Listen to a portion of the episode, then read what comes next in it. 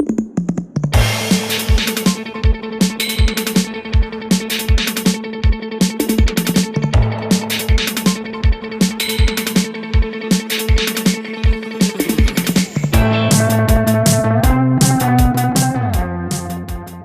we are.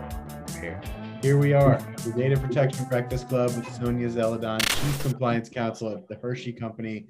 Chocolate, go. A lot of chocolate talk. I've known her a long time. We're from the same hometown. Um, you know, she broke a lot of barriers, Andy, man, like MIT grad, super math whiz, then went to law school. You know, she's got a super interesting uh, and like, okay, Keanu's here. Uh, Look at her arc, her career arc. it's Every wild. every move breaks a barrier. It's like Exactly. it's like Skadden and White and Case to Living Social, the startup. Like yes. People don't go from White and Case to startups very often. Like exactly. nobody. no. Exactly. And Yeah, now, she's done some dope things, man. yeah, amazing. Yeah, and, and one more, you know what else? She's also like super involved in like the Hispanic legal community, Hispanic Latino legal community. Like she's part of the Hispanic National Bar Association in leadership roles, and one of my allies and friends there. Like, she, you know, she's a huge philanthropist.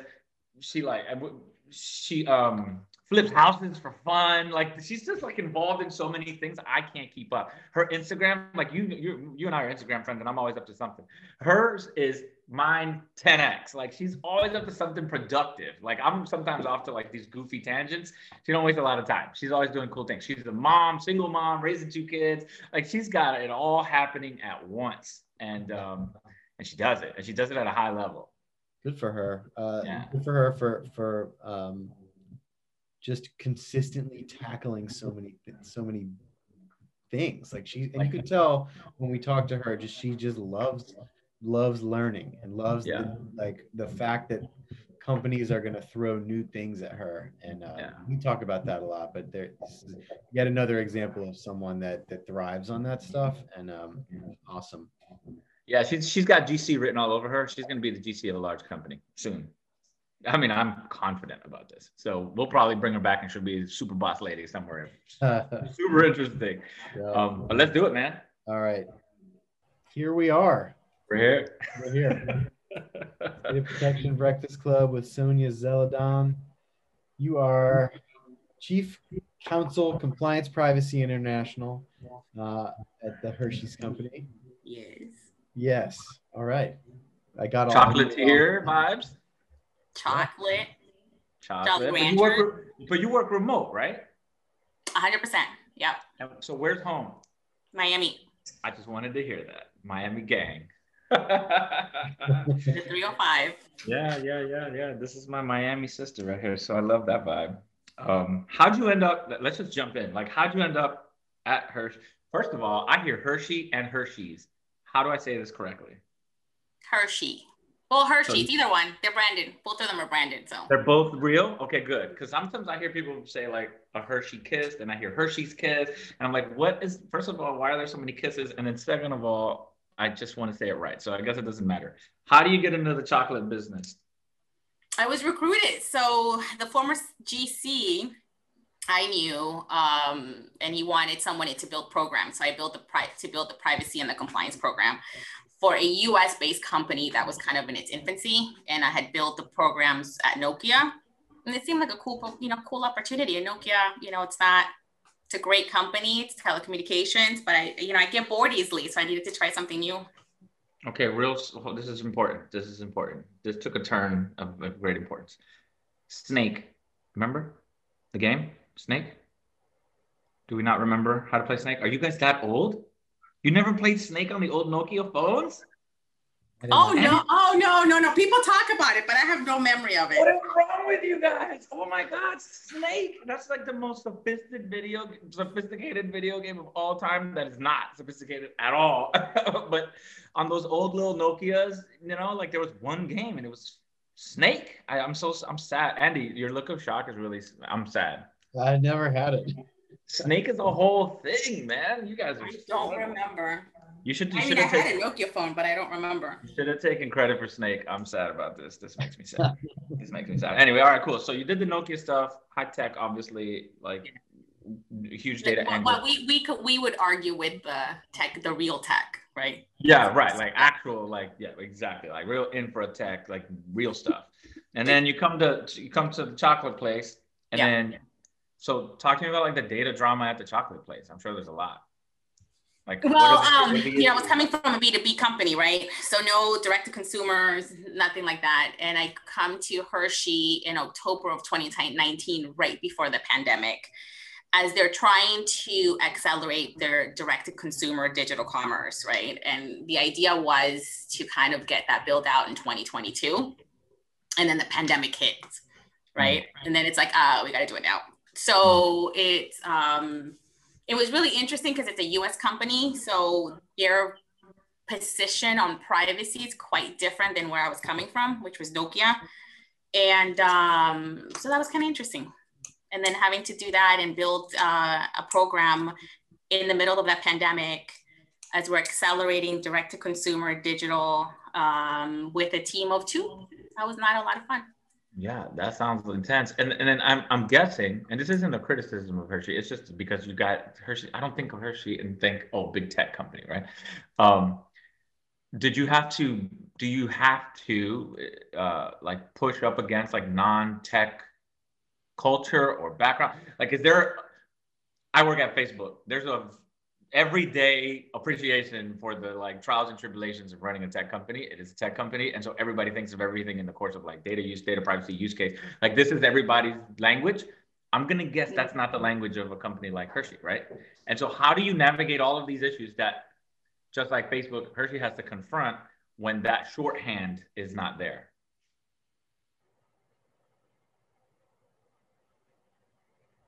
I think she froze. She's frozen. On the population. You froze for a what? second. You froze. I did. Well, you froze. Oh, we froze. The internet is crashing like it was yesterday because my whole. Oh, the internet crashed. Yeah. So um, you're back. So how do you do it? How do you do the shorthand? It's it's I I did it. It was like grassroots. It was a grassroots campaign because yeah. they don't they didn't think privacy isn't was an issue you know, it's a U.S. company. We sell chocolate. Yeah. What you know, what could be problematic? You know, we, it, you know, they took the position, or we were taking the position that we weren't really selling any data. It was more, um, you know, trying to check the boxes to comply with whatever it is that we need to comply with, and it was a grassroots uh, the campaign, right? What's our philosophy? You know, what's our foundation? You know, soup to nuts. You got to do front end and back end. You got to do trans. You know, I hate the internet, Andy. I'm frozen. Uh. Are you? Are you I think it's her end. I'm, this is what I'm gonna guess. Me? yeah, I think it's you because Andy and I just kept chit chatting. This is that Miami. This is that Miami internet. no, uh, maybe. Let me see. Yeah, Let me. I have like three internet connections. Let me try another one. It's the Miami internet. It's the Miami internet. You know, it's being held up by like a couple sketchy guys in the back corner of some like cruise ship. I can say this. This is where I'm from. like, like the entire Miami internet infrastructure is like at the back of Versailles in a parking garage somewhere. I'm pretty confident about this. Um, I was there. I was there in January, and uh, the internet worked fine.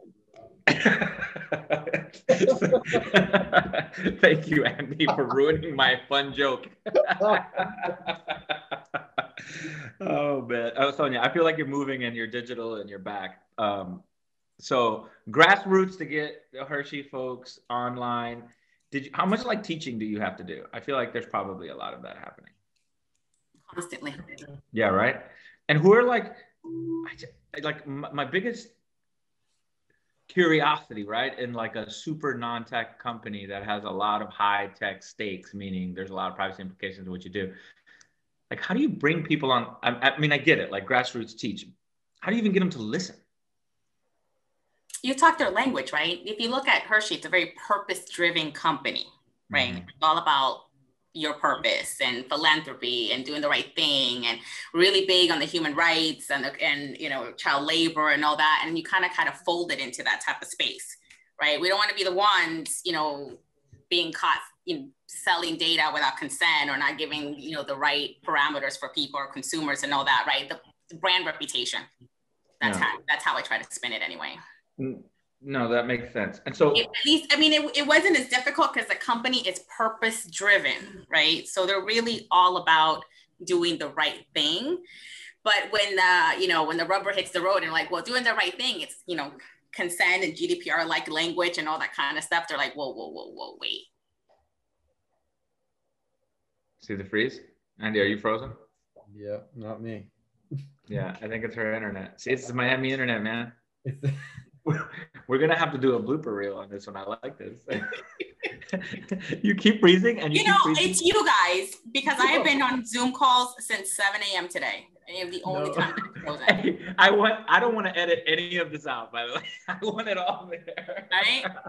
It's 7 a.m. So it's all you two. It's not me. Well, the truth Hold is, on, I'm gonna switch. I'm gonna switch um internet. Hold on there, there, but but yesterday, Andy, I was ha- I was not having problems, but I was hearing about like all this East Coast internet outage shit. So maybe some of that's carrying over. Yeah. Um, I don't know, man. I honestly don't know. I'm, curious. While you're, well, I'm curious. Like when you said Hershey's purpose-driven company, you kind of hear that phrase sometimes. Like, is that is that baked into the DNA of the company forever, or is that something that's been you know driven lately by you know management team or like how does that happen? No this has been forever. So it's 105 125 years old right? Um, founded by milton hershey whose entire purpose was to generate money to to feed um, his community and to build a school for orphans right? So to this day every purchase that you make of a hershey product goes to fund the milton hershey school nobody knows it. They don't i mean you can google it but they, they don't advertise it. it it's not the fad. It's not something that they um, put it on the wrappers or anything because it's really built into the foundation of the company. So it's um it's been around even before it was popular. So it's uh, it's it's crazy. It, i've never been at a company like this where it's where every meeting every discussion has to do revolves around purpose you know, mm. is this drive our purpose? You know, it's this, you know, moments of goodness they talk about and, and you know, they really, really believe it. So I wonder if Milton Hershey thought, I wonder if he thought that, you know, 125 years later, there'd be like a Cuban woman running his data protection program. you know, like think of, just think about how much the company has evolved, right? Like that to me is amazing. Like the idea of you as a person at Hershey probably could not have existed. Not your job didn't exist. Like you as a contributor. I don't think Hershey was full of like women executives. 125. That's not a knock to Hershey. It's just the way that the world ran. Um, and, so, it's run by a female, right? The CEO is a female. Yeah. Like think about how amazing this is. Um, now you've got women in charge, women of color in charge, and like I think that that is like like a testament to a company's willingness to like I don't even know what the right word is, but grow and change as as society gets better. Yeah, I mean they they try. It's still central Pennsylvania. Yeah. Right. And so it's hard to retain talent, but they they really try. Well, I like the idea of doing remote because that's probably how they were able to get you involved. Um, because I just so I, you, you mentioned something interesting to co- just quickly come back to. You mentioned like in the beginning, sort of people may not think of this company as a tech company, but interestingly, when we discussed having Sonia on, one of the first things that came to my mind is when I was growing up in Baltimore, we went to Hershey Park a lot. It's only an hour from Baltimore. And now I haven't been there in so many years, but now I think to myself, well, when I think about amusement parks and theme parks, I think about apps and I think about technology driving those and I think about marketing and I think about like all of those things. So then my head naturally just goes, of course of course there's a lot going on inside the inside a company like that and so yeah. was that was that the kind of thing that sort of hooked you and got you intrigued or was it something else i like building stuff right so i like building programs and that, and that's what hooked me the fact that they had we were starting it from scratch there was nothing and, and it needed to be built um, and I liked my boss, right? I like uh, Damien is a or was because he left in December, but he was an African American GC. I wanted to work for for him. I went to work with him, and um, in building the program sound really exciting. And in, in a moment in time for Hershey where they were accelerating, right, the direct to consumer um, situation and go and expanding internationally, right? So there's going there's um uh, I can say that now because it's already public, but there's a big expansion in Europe, in Germany, and other parts of the world, and and I like that kind of stuff. So, and the purpose, the purpose, the real purpose-driven company really attracted me to it. I like this. That like uh, I I didn't know this about Hershey's uh, Hershey at all. Is like this kind of like purpose-driven, like uh, philanthropic DNA. I loved that about Salesforce, and it was one of the reasons I went there. Right, like the same thing. Like, I mean, Salesforce. Every meeting is about something related to broader goals and benefit. And I don't mean benefits for employees. I mean like the world, right? Like just completely enthralled. Like like it's hypnotizing because you get. I loved it. I thought it was great. Facebook has some of that. I mean, Facebook is also fighting a hundred on a hundred fronts uh, for a million reasons, but Facebook also has a lot of that DNA internally. It's like how, you know, one of the things it's it's strange because you work at a company that I think has such a feel good vibe to it, right? And obviously Facebook has this like there's this tentativeness between the public and Facebook right now, right? And I think part of like part of making that better is like showing our people off. I, I think because there's a lot of really good people at Facebook doing really great work to make the world better, right? Like thousands of people. And so like showcasing that is important. It, you know, one of the ways that I think Hershey, as Lisa, as you've explained it, does that is very quietly and humbly because I didn't know these things about Hershey. Um, and so there's right. probably. Yeah, we, yeah, you know, I, I, work a lot with the government relations team, and we're always we're always you know trying. Well, you that this should be a press release. We should talk about that. We have schools and this internet sucks. Um, no, you're good. You're good. You're good. You're good. And, and, it's a Nokia HUD, huh?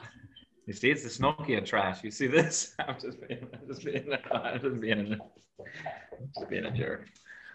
Um, okay, I want to switch gears completely because I want to talk about dope stuff. When were you at MIT? What do you like mean? When, like, what were the years you went to school? Oh, uh, 99, around that period okay. of time.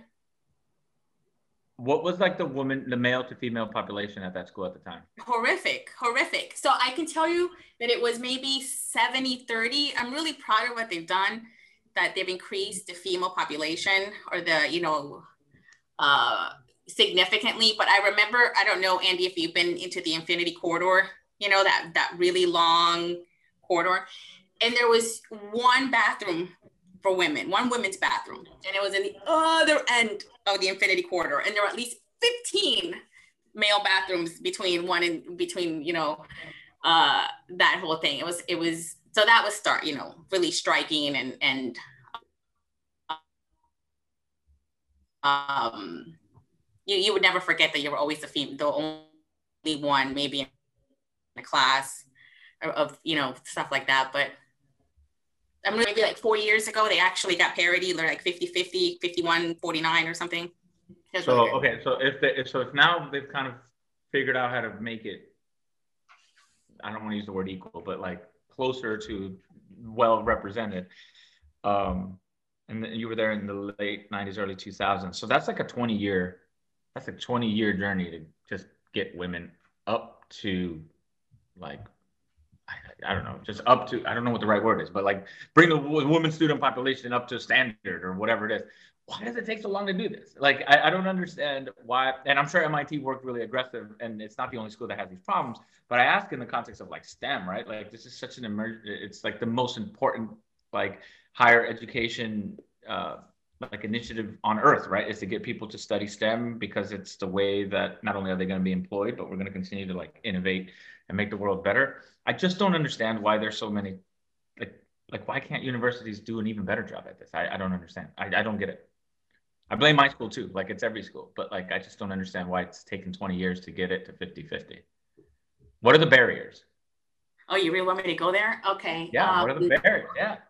I, I think it starts in elementary school, right? Starts in, you know, the discrimination of women, the the fact that they teach math and science is geared geared towards men. You know, things there's there's stats that show that the way girls learn it's slightly different than boys um, you know, boys are louder, more boisterous, you know, they, they're more opinionated, they, they get more advancement in schools, they get more opportunities. And, um, and that kind of, you know, all the way through high school and then college, right? They, they lose interest. Girls lose interest in high school in the math and the sciences. It's interesting you like talk about like the different ways boys and girls learn I think there's differences between men and women work, and a lot of it is also curated towards like amplifying men's strengths and and marking those as like promotable or advanceable versus women. So I think some of this stuff like bleeds into corporate too. I mean, of course it does, but like in ways that maybe we don't understand. I just some of the smartest, most brilliant people I've met along my career, by far, by far, by leagues, are women, and all of them have this some story about like that bathroom or like things I never had to think about as a student or as an employee. And I hate that. Like I just, I hate that. And I don't know how we fix this. I didn't, I don't know. Anyway, super frustrating. What, what, Sonia, what was your experience like? I mean, you, like you went to two law firms that I think, you know, most people would oh. consider like not bastions of growth for, for, for, you know, uh, empowerment of female attorneys. So like, I, I'm hoping that's changed over time, but I don't know. well, yeah, I look, I'm not going to say anything bad about Skadden because I loved Skadden, right? It, it, it, it made me the lawyer who I am. It, it, it gave me the opportunity to live abroad, right? I lived in Germany for two years. You know, um, with Skadden, I, I became the person that I am. However, you know, I was the only Latina in their DC office of 1,100 lawyers. Um, I was maybe one of, you know, we had a team of 150 doing like this all for food, you know, investigation. I was like maybe the two women and a sea of men. Um, there were maybe two partners that were males that kind of had like you know good equity and and, and were and were trail trailblazers. So you know they they had a lot of work to do and and you know the implicit bias and and all that kind of stuff was there.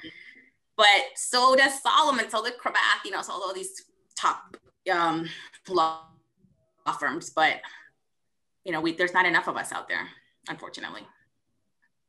Yeah i think there's like andy to your specific question i think like law firms have especially those big white shoe law firms um, have like two really complicated challenges. Like they're old, good old boy clubs by their nature. They were built that way. Like that is how it was. Like you got some relationships with some rich people and they hire you and then the grow, you know, the firm grows. Like that's how these firms started. And that was a business model, right? And in order to have those relationships, you were almost always 100 years ago a white male. Like that is overwhelmingly true. And a lot of that legacy just still bleeds into like current firm culture. I do think firms are making lots of investments. So I see it, I hear it. We push for it, like as in-house lawyers. Like you know, when when we engage, I only like I have like rules. Like I won't work with an outside firm that doesn't have a woman partner involved or female associates or people of color. Like I lay that out very early, and I'm like just not going to do it. And I don't need their names on a list. Like I need them doing the work and getting credit for it. You know, and so um, you know, a Latin man pushing for that in-house 15 years ago is not course. Be, it's not realistic. And a Latin woman in charge of an entire legal department at a, a major corporation. Uh, and when it, it's also like not a reality 15 years ago or 20 years ago, right? Just, we didn't have the power to influence that way. I think the other way, and this came up at work yesterday, like, and so I'm interested to hear what you think about this. It's easy for me to apply pressure on the outside firms. Internal pressure, though, is another thing I think we need to do, right? Like to make the companies also live up to the demands they the companies we work for live up to the demands that we make of the firms that we work with?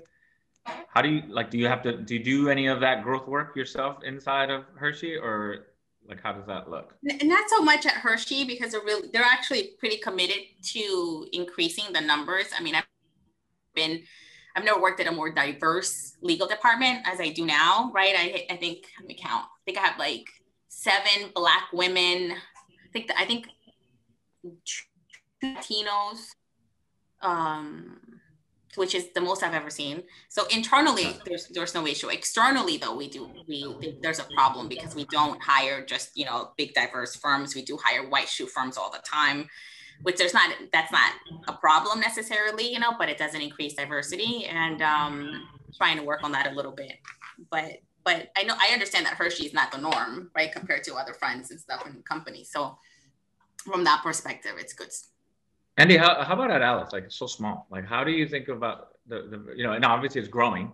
Yeah. How do you think about as you start to scale and you go from like a core leadership team to now like a now I think you guys are where are you, where are you at now up to like 150, right? Something like that. Yeah. yeah. Like when you get to 300, which is going to happen very soon, and then 600 or whatever. How do you, do you think from where you're perched, right? Like GC, like how do you influence making sure that that growth is fair? I'm meaning is well represented by people of all types. Uh, it's not. I mean, my luckily, Alyce when I joined had that already going. So nice. there are some people starting with the CEO that focus heavily on what is Alyce doing to promote people to uh, to bring to bring diverse people into the business, to have uh, to have diversity, equity, and inclusion uh, as an open conversation that's happening. A team that's focused on it. I mean, we have a lot of people that are that are driving that forward in the company already when I joined. So that was really fortunate. All I needed to really do was say, this is something that I care about, and I'm here to do whatever it is that I can help too. And that's a really easy place for me to be able to be in because then I can just, I can just um, contribute. And I think as a white man, you have to be careful with how you're contributing to the conversation, right? Like you can't you, can't bulldoze the conversation. You have to participate in the conversation, and you have to be, um, and that's our CEO too. Um, and I think one of the things that's helpful is Alyce's business itself is based on being personal. It's um, B2B personal gifting using personal data. But one part, one element of what we do is em- empowering the people that are getting gifts with the power of choice to pick a donation or to do something else. So there's like it, what's baked into our DNA as a company is the the, the idea of diversity within within the product itself. So we we just come from a very lucky angle with that company, but and I I, I do have experience with other companies, small and large, where like it's a slog to try yeah. to change people's minds, to try to, you know, get them on board. At, at, at Alyce, it's been very simple um, in a lot of ways. Just we recently had a leadership team discussion about, well, are we requiring bachelor degrees for for for all of our roles? Some roles, we came to decision very fast as a leadership team that that's not going to be a requirement. So you know, it's I like look, it maybe it's a requirement if I'm hiring a lawyer. like somebody has to go to law school and they have to be a lawyer.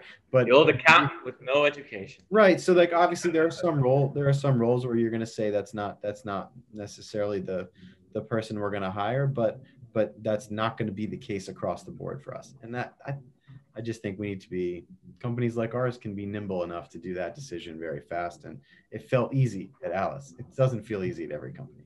Yeah, that makes sense let me ask one more kind of like human oriented question, but I'm going to tie it to privacy here. I think Sonia, you might be the first guest we have whose company, maybe I'm wrong, but Andy, correct me if I'm wrong, that has a massive sort of like, I don't know if the right word is manufacturing industrial capacity, but you guys make stuff, billions of things, right? Like it's food, but like you guys are processing all of these materials into into food coronavirus is, I mean, the pandemic, right? Like clearly has to have affected like how you guys make candy and make food, right? Uh, insofar as like protecting your staff and employees and all of your logistics infrastructure, which I'm sure is massive. Um, how do you run the business in the pandemic and also like take care of people's privacy insofar as like their medical status based on like coming to work? Like, how are we tackling those? How are you tackling those problems? Oh yeah, I mean that that was my life between March and June of last mm-hmm. year. So because we have manufacturing facilities in Malaysia, China, mm-hmm. uh, in the US, right? That they we, we, we closed in India by government mandated, but I think maybe only for two weeks. For the rest of the time, all of our manufacturing facilities remained open. So we had to pivot and we were working with um, labor and employment, health and safety, uh, to try to figure out what to do to keep the factories open, right? Uh, because we're essential business, because chocolate, right? Everybody needs to eat it.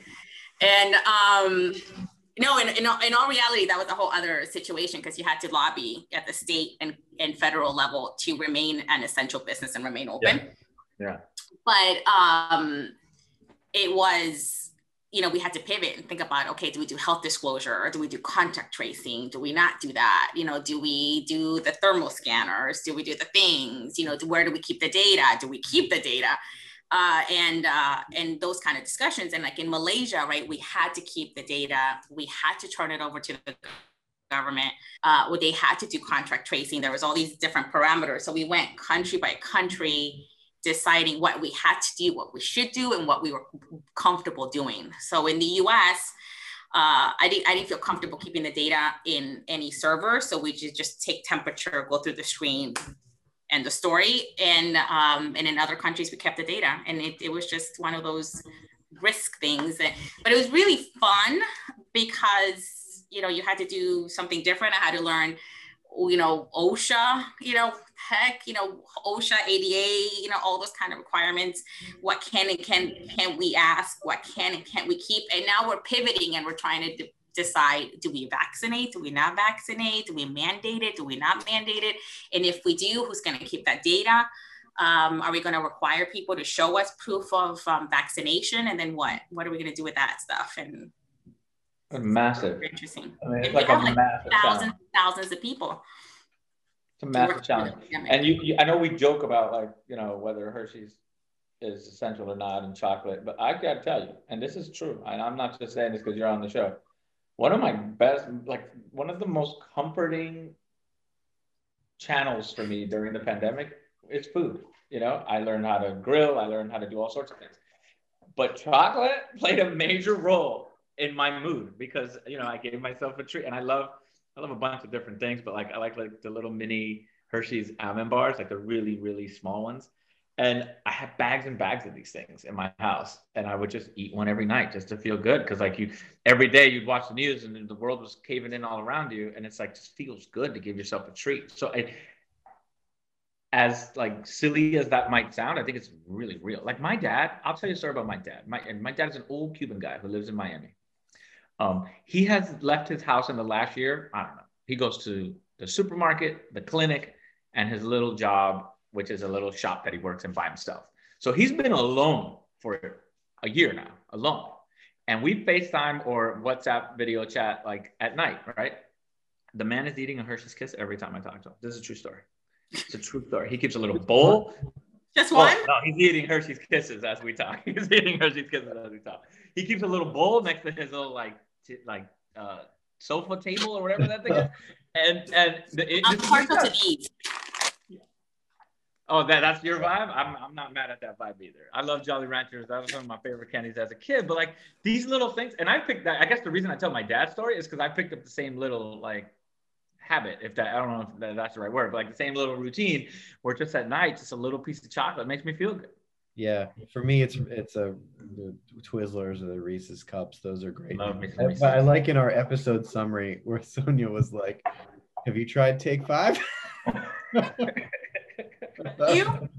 Yeah. Have you? Have, yeah, it's good. oh my god, that stuff is addictive. It's the best candy bar on earth. I haven't tried it. I'm classic. I'm like old school traditional. I like old. Try Take Five. I gotta try it. I gotta try it.